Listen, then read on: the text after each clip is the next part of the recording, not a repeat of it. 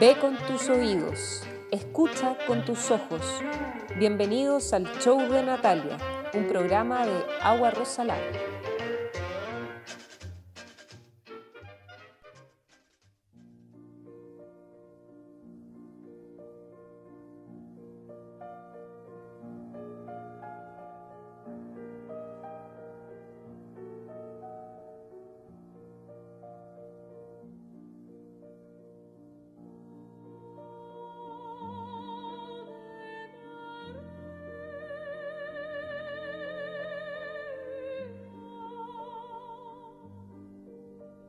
Hola, ¿cómo están? Les habla Natalia Verdelagua en este podcast que está recién comenzando llamado El Show de Natalia. Hoy vamos a hablar de aquellas situaciones bíblicas que siguen persistiendo en algún lugar de nuestro inconsciente y hoy es el momento para escuchar un coro de voces. El coro es muy importante en la misa y también es muy importante en las tragedias griegas. La voz tiene la importancia de grabar aquello que soñamos, que queremos comunicar a los otros.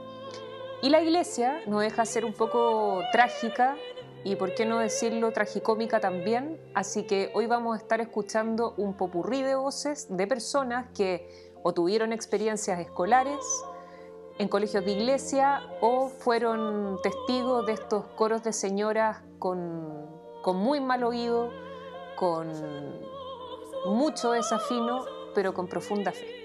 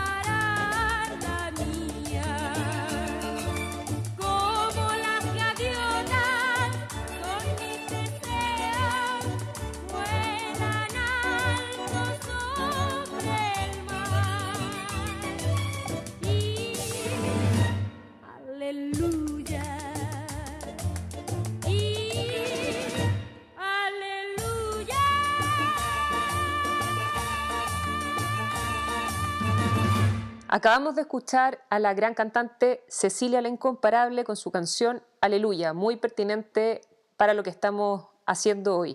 Ahora nos vamos con unos audios referentes a los colegios de iglesia. Entre los recuerdos que tengo del colegio cura, había un cura que era, de pasada, era el rector del colegio, un cura que, parecía como milico, no sé, era como una mezcla entre cura y milico. Y este cura tenía el hábito de hablarnos como de sexo. Entonces, por ejemplo, nos decía con una voz impostada, así una tremenda voz, decía, jóvenes, ustedes que creen que cuando están con sus pololas, ¿ustedes creen que están haciendo el amor? No, no, jóvenes, eso no es hacer el amor, eso es culear.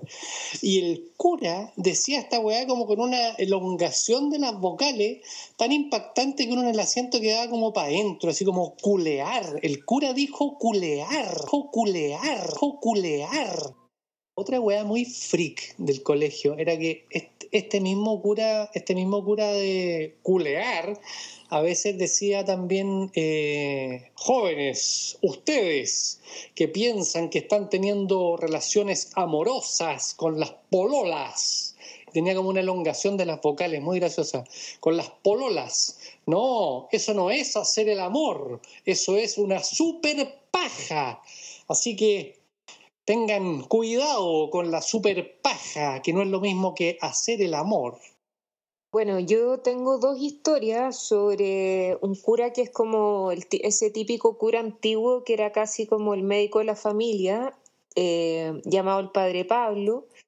Y este Padre Pablo eh, contaba que una vez había ido a visitar una viuda que lo había esperado como en un baby doll en una camisola o algo así, y para no pecar se tiró por la ventana y quedó quebrado entero, que, efectivamente la familia supo que, se quebró entero y después él contó la historia.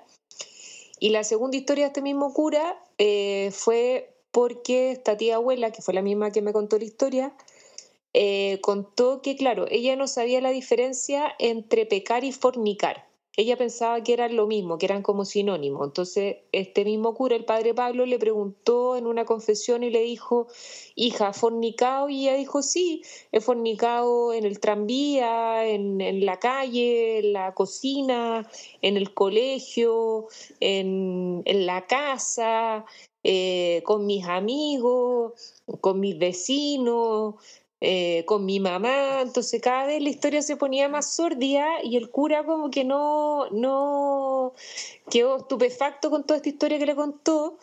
Y bueno, no guardando el secreto totalmente de confesión que se supone que debieran tener los curas, porque eran unos curas bien sándwiches de palta en esa época, le contó a alguien así como, oye, me habían dicho que esta niña era súper santa y todo, pero, pero parece que no es tanto y no sé qué. Y ella después de mucho tiempo vino a cachar que la diferencia entre fornicar y, y pecar era otra cosa.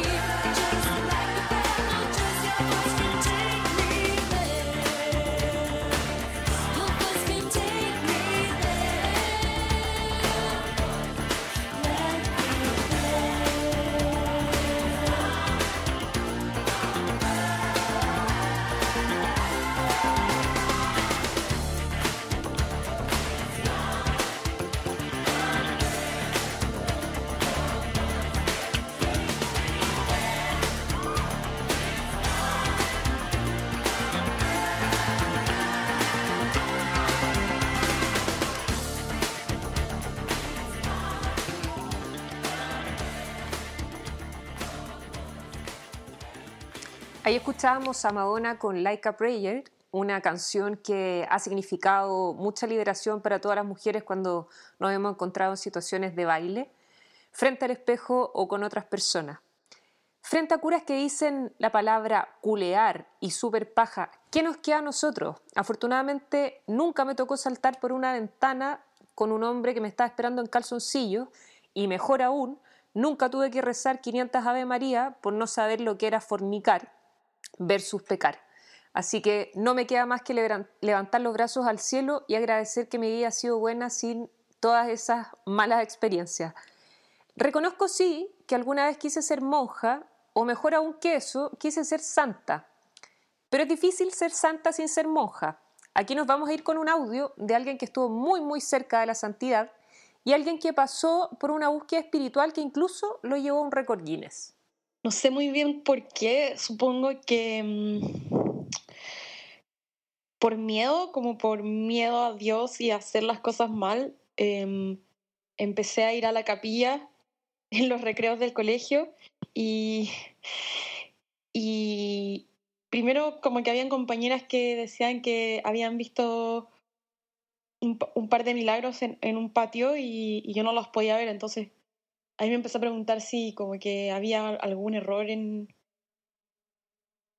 en cuanto a que yo no podía acceder a, eh, a tener una experiencia mística y poder em, tener alguna revelación.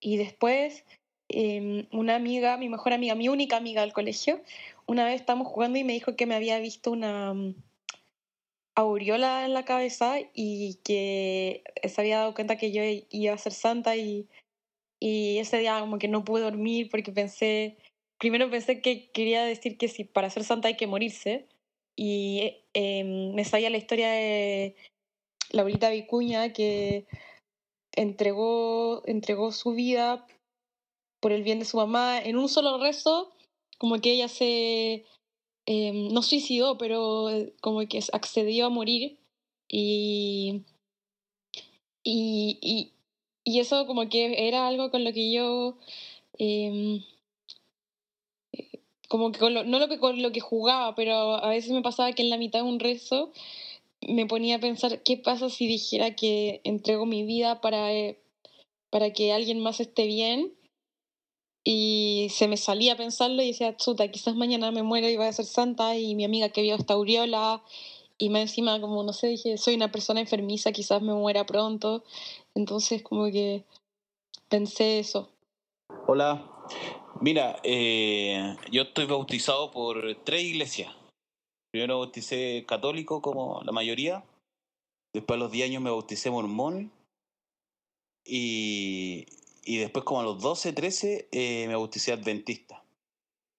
Y una wea freak que me acuerdo es que como a los 13, 14 años fui a un, como un jamboree de jóvenes adventistas que duró como 5 días y habían eh, así de todo Latinoamérica acampando en, en ese lugar.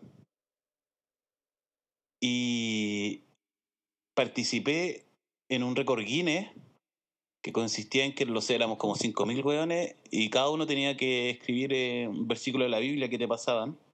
Imagínate un espacio gigantesco con todos los weones eh, escribiendo a la vez, como en un minuto, no, sé cuántos minutos, dos minutos nos habríamos demorado en escribir eh, toda la Biblia. Puedo decir que estoy en el récord Guinness, fui parte de un récord Guinness en escribir la Biblia más rápida en el mundo. Hizo más friki de los tres fue yo creo el de los mormones ¿Cachai? Que llegaron dos gringas a mi casa, yo vivía en Pichilemu, llegaron dos gringas mormonas, lindas igual las gringas, y, llegaron a mi casa y, me invitan al otro día a la iglesia a un campeonato, supuesto campeonato de ping-pong. Y yo voy al campeonato de ping-pong con un amigo que estaba de vacaciones en esa época y caché que la, todos los hermanos de mi edad de la iglesia como que se dejaron perder cuando me tocaba jugar y me hicieron salir campeón para que me sintiera bien en, la iglesia, ¿cachai? Y, y sobre la misma, después del campeonato de ping-pong, como que me hicieron un curso rápido de, teología mormona. Y al otro día, en una piscina, adentro de la iglesia, con una piscina con agua caliente y una túnica blanca, eh, el pastor nos hace meter a la piscina frente a todos los feligreses y nos bautizan. Yo estaba nervioso, así que de pasadita se bautizó mi, mi amigo que estaba de vacaciones ahí, el guatón Norman, y mi mamá, que me acompañó. Obviamente después no fui nunca más a la iglesia mormona. Me daban miedo los hueones. Mencionaron a Laura Vicuña, una beata que era el ejemplo a seguir en mi colegio, y en un momento fui tan perna que participaba en un grupo llamado Las Alvis, que era la sigla de Aventura Laura Vicuña, que hasta les voy a mencionar el grito que era ALB Albi, yeah. Eh, después de esta experiencia un, tanto absurda, eh, me acordaba también de, de, una frase más transpirado que calcetín de mormón a raíz de este auditor que nos mandó su, su testimonio como bautizado por la, por la ética mormona. Y eh, lo otro que me acordaba mientras escuchaba estos audios fue que en una época estaba escribiendo un texto sobre evangélicos futbolistas, entonces encontré un chat cristiano al que me metí y empecé a conversar con gente que era de religión protestante, en su mayoría pentecostales, y ahí se metían también pastores a darles consejos a sus feligreses.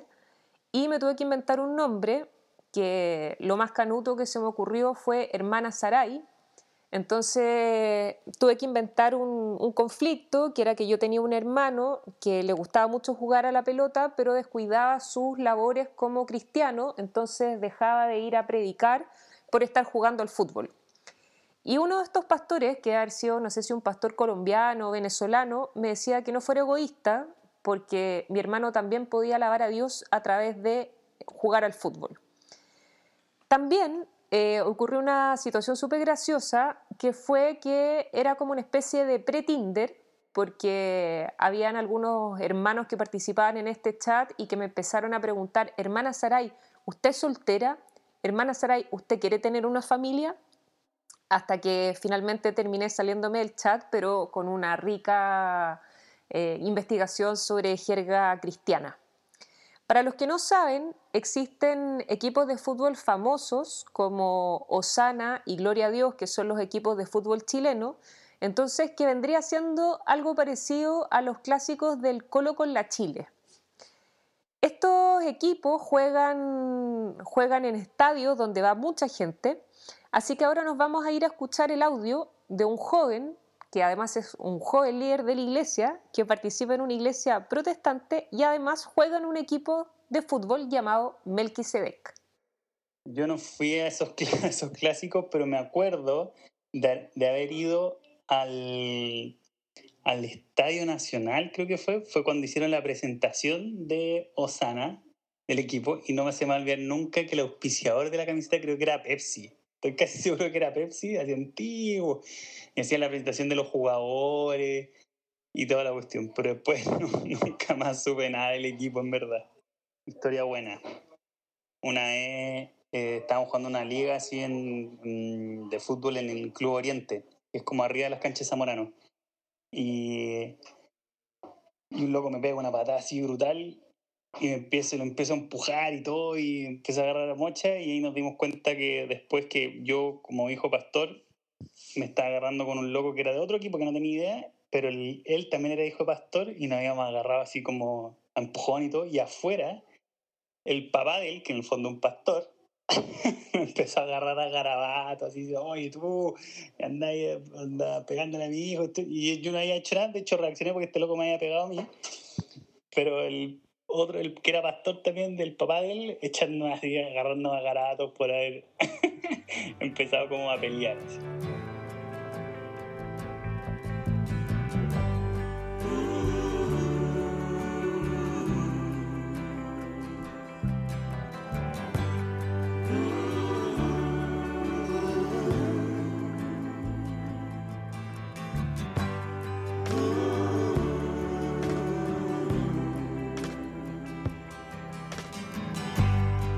Take this badge off of me.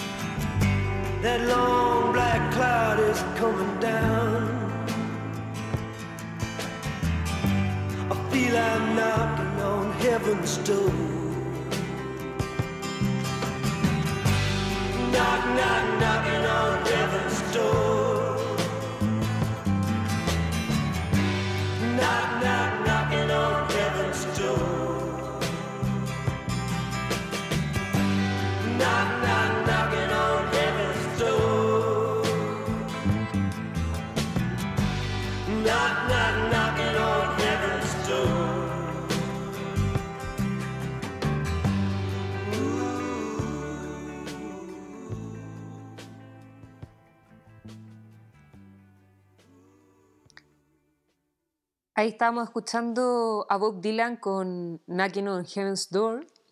Y golpear las puertas del cielo se podría parecer en un sistema un poco extraño en golpear al hijo de un pastor, que era lo que estábamos escuchando recién. Y con mayor razón que ese pastor, que vendría siendo como una representación divina, en cierta forma, eh, agarre a garabatos al, al que golpeó a su hijo.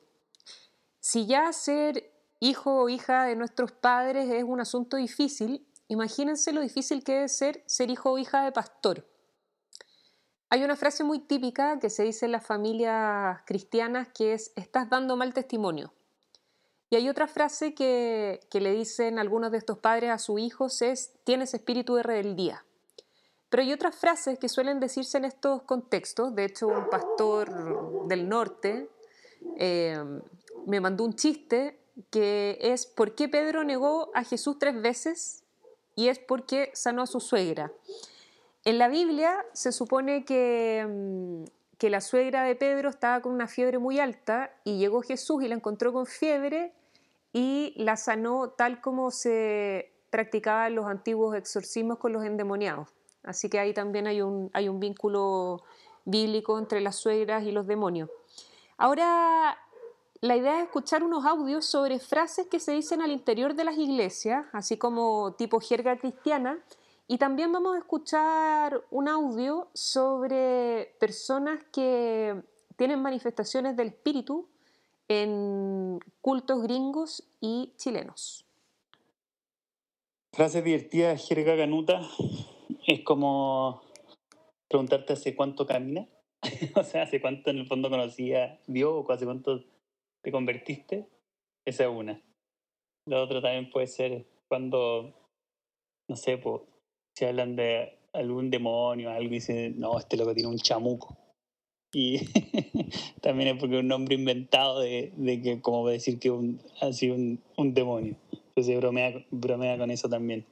Bueno, la, también que se dice cuando andáis descarriados, alejados un poco de Dios, decir que estáis en Egipto, o, o cosas así, o los terrenos de, del faraón, o que estáis conquistando Egipto, o tenía algunos terrenos por allá, por el dueño de algunas pirámides.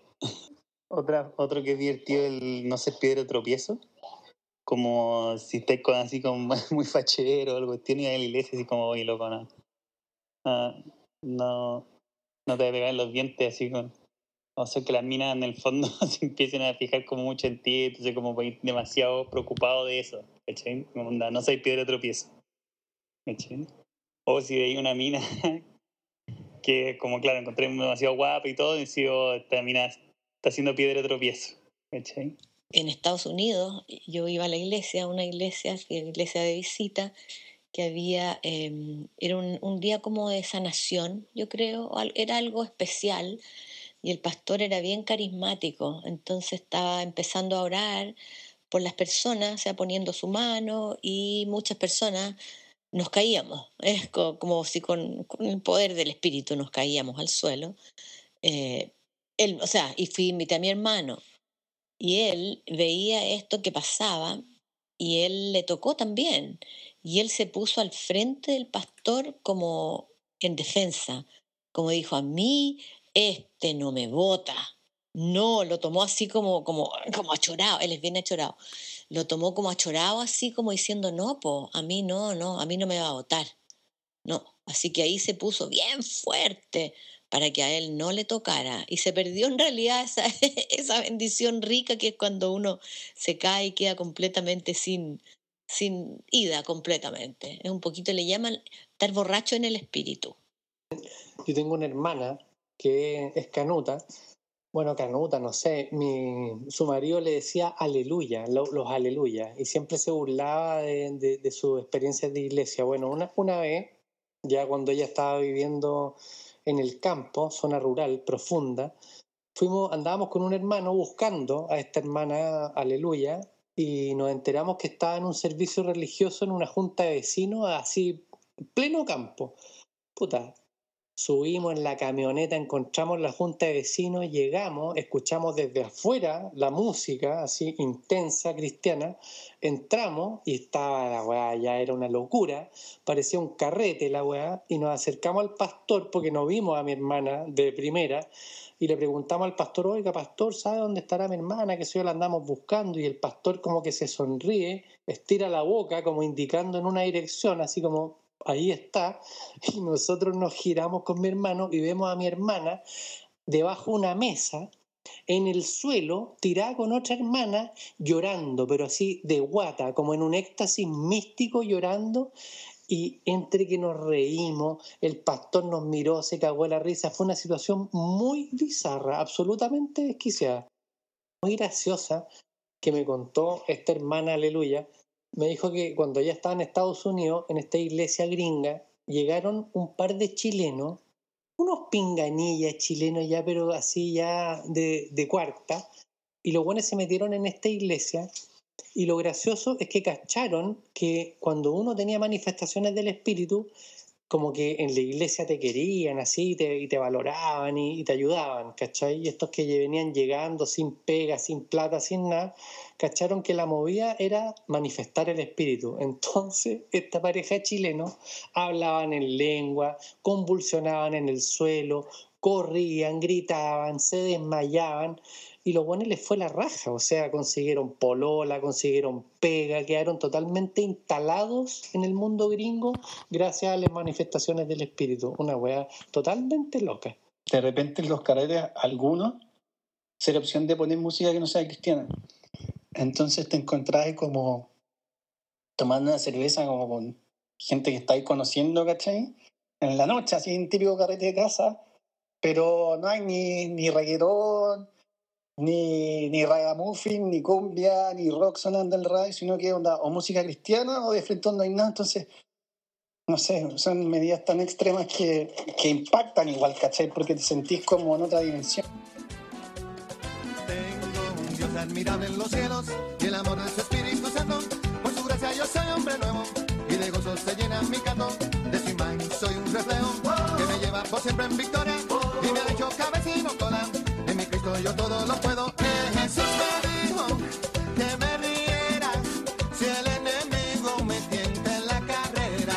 Y también me dijo, no te mortifiques, que yo le envío mi sabi papá que lo piquen, es verdad.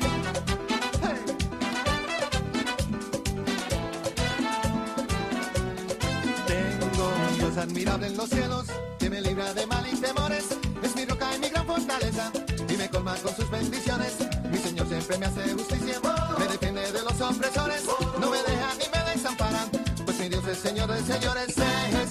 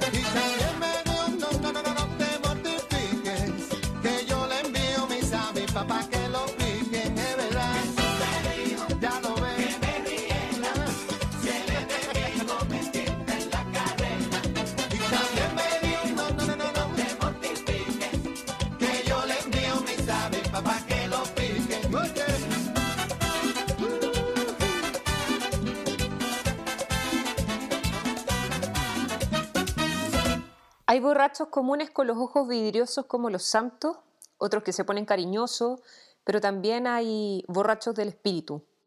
¿Qué es lo que pasa en los carretes cristianos? Era lo que estábamos escuchando recién. Pero también la música cristiana tiene sus bemoles y entre ellas encontramos el narco corrido cristiano e incluso el heavy metal cristiano. Ahora vamos a escuchar unos extractos.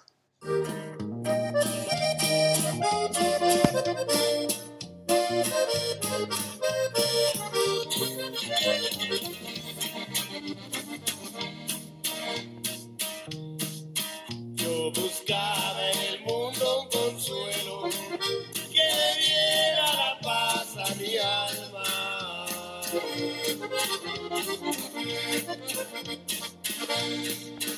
Y por más que buscaba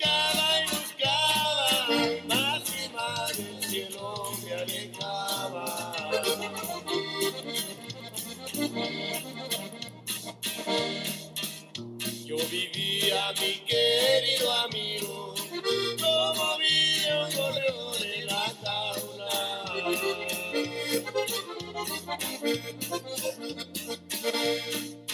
Era preso del maldito vicio que tenían atrapada mi alma.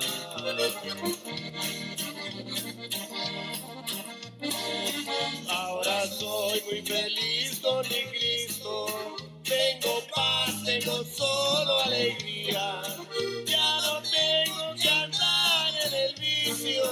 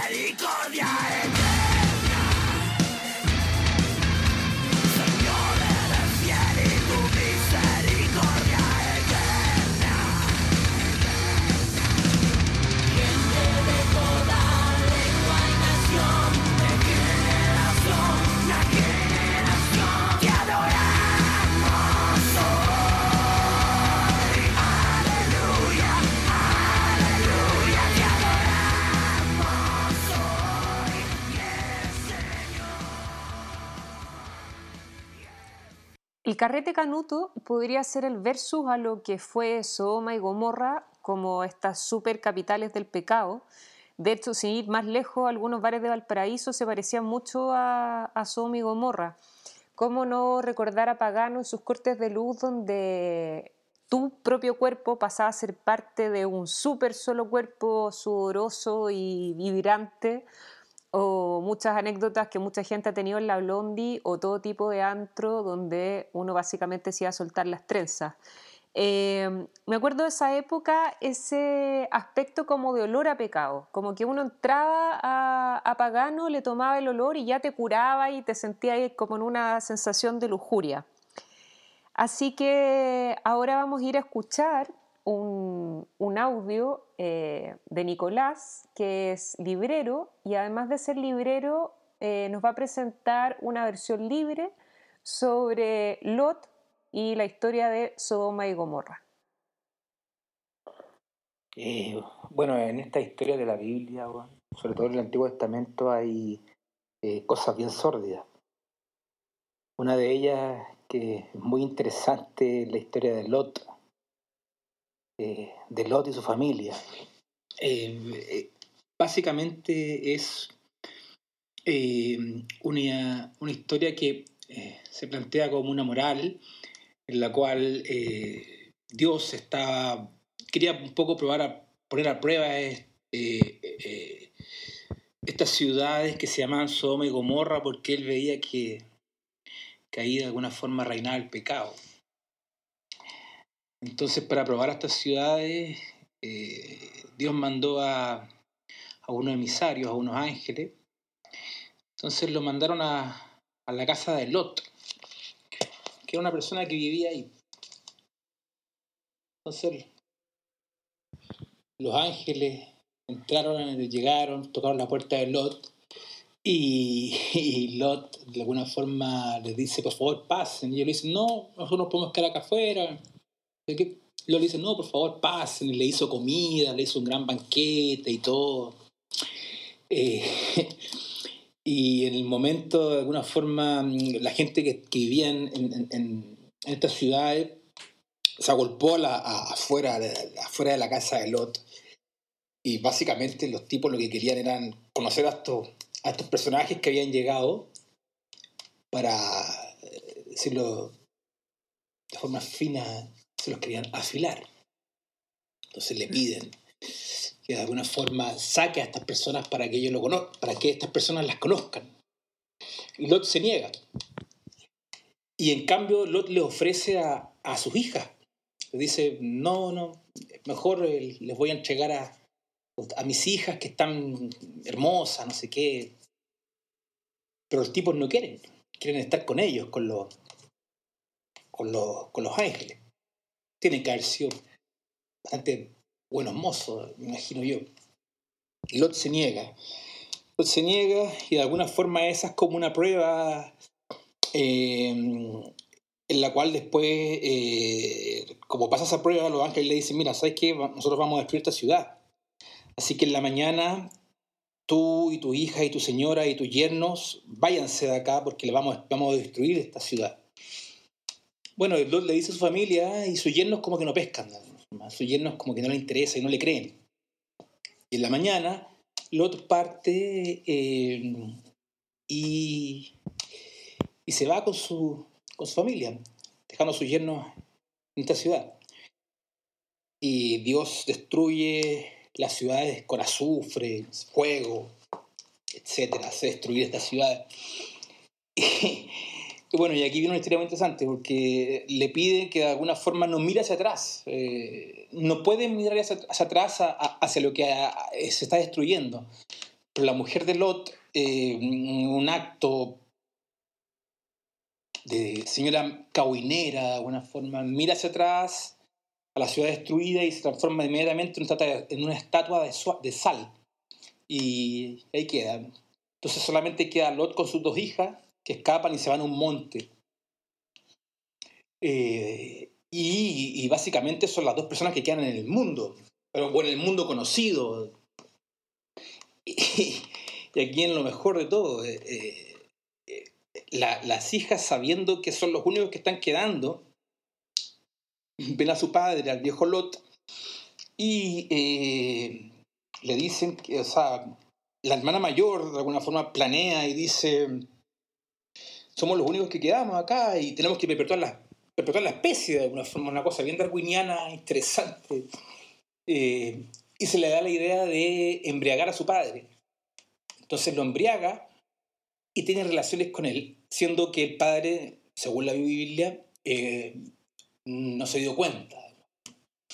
Y esta hermana mayor le dice a la hermana menor, démosle más copete y tú también. Entonces también se mete con su padre. Y eh, yo creo que esas eran costumbres heredadas de, de Sodoma y de Gomorra. Parece que la- la- las dos, la familia parece que igual estaba permeada por, por ciertos por esos tipos de rituales o ese tipo de cultura que tenían ahí. O sea, no todo se había perdido. Y en ese acto, eh, de, eh, de alguna forma, eh, ellas, ellas dan a, a luz a, a dos hijos que van a ser eh, los que van a, de alguna forma, crear eh, otros pueblos. Creo que uno se llama Moab, iba a crear los Moabitas, y el otro no recuerdo bien. Pero es, muy interesante cómo, de alguna forma, esta cosa media sórdida eh, no es tan, de alguna forma, no hay un- una cosa tan negativa dentro de esta, de esta, de esta idea de, del acostarse con el padre. Esta historia que estábamos escuchando sobre Lot y su familia y Sodoma y Gomorra como, como lugares, como templos abiertos de la fornicación y del deseo, me hace pensar en, en la narrativa de la, de la Biblia y sobre todo el Antiguo Testamento, donde este Dios castigador llega a asuntos muy brutales con los hombres. Hay muchas partes de la Biblia que no están tan bien relatadas y se da espacio solamente para contar cosas que tienen que ver con cómo un personaje está vestido y que eso da ciertas características sociales del personaje o por otro lado, no sé, como lo anecdótico versus lo más importante. En este caso podemos encontrar un asunto terrible como es el incesto y afortunadamente hoy está siendo condenable, pero en esa época no era tan así parece. Y recordaba con esto la historia de Eliseo, que fue el sucesor de Elías, que eh, llegó a un pueblo a, a predicar y era calvo, cosa que debe haber sido muy tremenda para ese contexto, porque pensemos en hombres con barbas frondosas y pelos exuberantes. Y él llega a este pueblo y unos niños salen a, a burlarse de él y, le ora a Dios para que se vengue a estos niños y Dios manda dos osos en medio del desierto que descuartice a estos 40 niños. Ahora pensemos en los ángeles, en estos seres hermosos que llegan a la casa de Lot yo me, me, ponía en la situación de qué tal si uno de esos ángeles hubiese sido Jim Morrison o si hubiese sido Jude Law, y hasta la voz me cambia, me pongo como con una voz pecaminosa. Jude Law o no sé, del ambiente literario, Kerouac o Joaquín Phoenix, que me encanta, y una larga lista. Pero ¿qué tal si esos ángeles fueran realmente hermosos y llegan, llegan a un pueblo? Imagínate que llegan ángeles a tu casa y tú les preparas un banquete y todos tus vecinos salen con la intuición y con las ganas de culiarse estos ángeles porque son lo más hermoso que han visto en su vida. Pero Lot, en una actitud de total devoción, sumisión eh, frente a Dios, le dice, weón, llévense a mi hija antes que eh, contaminen a estos seres de luz que están llegando. Eh, este Dios terrible que incluso le convierte a un hombre cualquiera en el padre de la fe, tratando de, que casi le dice que haga como una especie de asado con su hijo. Em, tenemos varias de esas historias que están rondando alrededor nuestro. Así que ahora nos vamos a quedar con una canción que representa ese pecado eh, ochentero, new wave, eh, gay friendly, que hemos escuchado muchas veces y, que son por tanto un, un ícono de la sexualidad como son Erasure.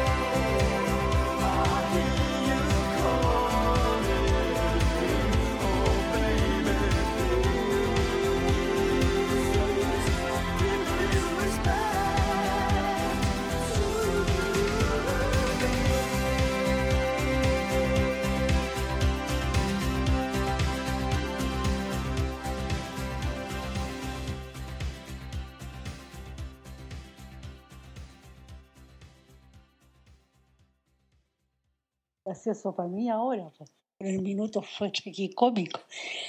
Tú yo no sabía que las casullas y la, la ropa, digamos, los manteles y esas cosas, se tenían que lavar aparte, solas.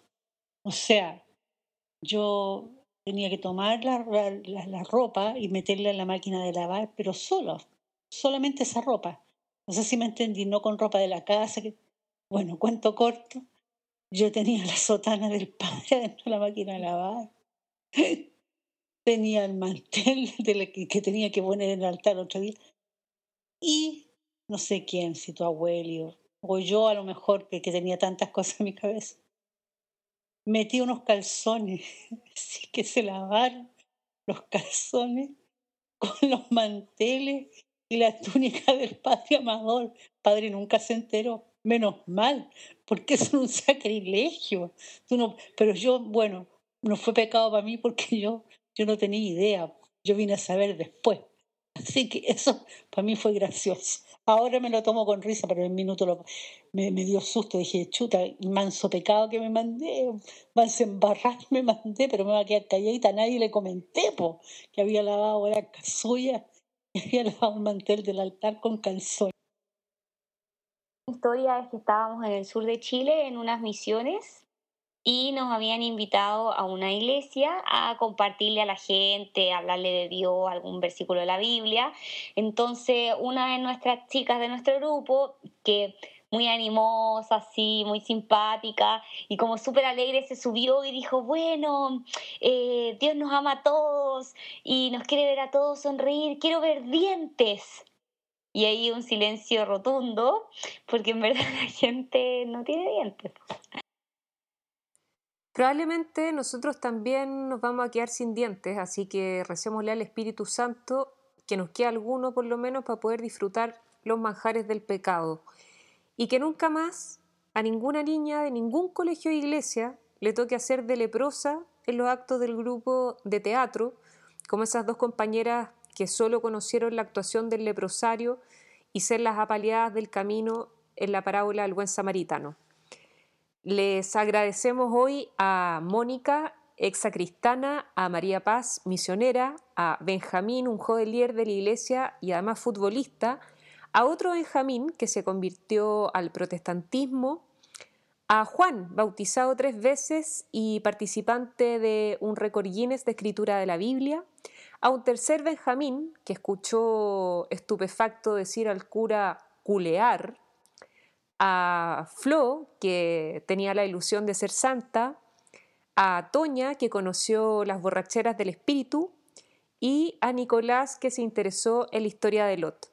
Nos vemos en un nuevo show de Natalia, nos escuchamos más bien, y ahora los voy a dejar con George Harrison, mi Beatle favorito, para que leen sus plegarias con My Sweet Lord.